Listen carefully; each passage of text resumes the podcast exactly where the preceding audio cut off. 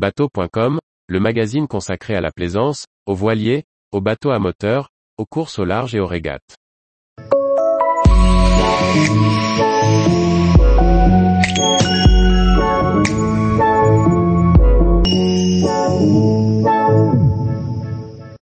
Vivre à bord, au port, faire le choix d'un mode de vie atypique.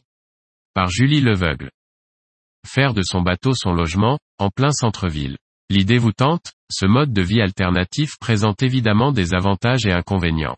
On vous en partage quelques-uns issus de notre propre expérience. Entre une vie en appartement ou en maison et une vie à bord, le contraste dépend vraiment du type de navire sur lequel on s'installe.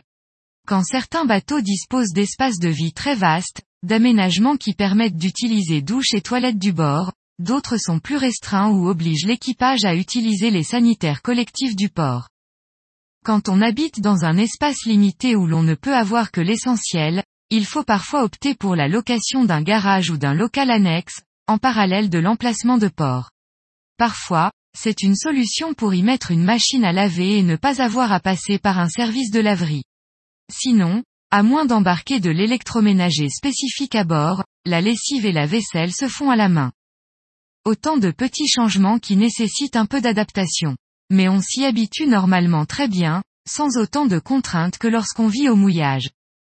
Le prix d'un emplacement de port varie d'un port à l'autre, en fonction du pays d'amarrage souhaité et des dimensions du navire habité. Si le forfait payé mensuellement comprend souvent l'eau et l'électricité, il peut arriver de devoir payer à la consommation lorsque les emplacements sont équipés de compteurs et contrats indépendants. À ces charges, il faut ajouter les frais d'assurance, souvent obligatoires pour avoir le droit de laisser son bateau dans une marina, une boîte postale lorsqu'il n'y a pas la possibilité de recevoir son courrier à la capitainerie ou chez un proche. En fonction de la période de l'année et de la zone géographique choisie, on doit aussi investir dans un peu d'équipement pour la gestion du froid ou de la chaleur à bord.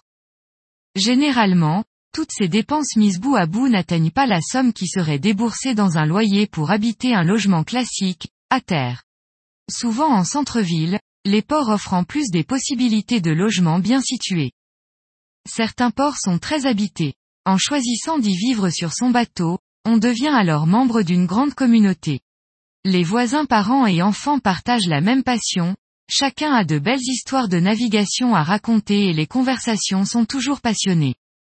Il existe aussi une certaine solidarité entre résidents, on se prête outils, conseils et compétences, partage les trajets en voiture pour amener les enfants à l'école ou s'avitailler en gaz. Enfin, lorsqu'on habite sur son bateau, il est souvent plus facile de prendre le large. Un navire habité est généralement un bateau entretenu, toujours presque prêt à partir.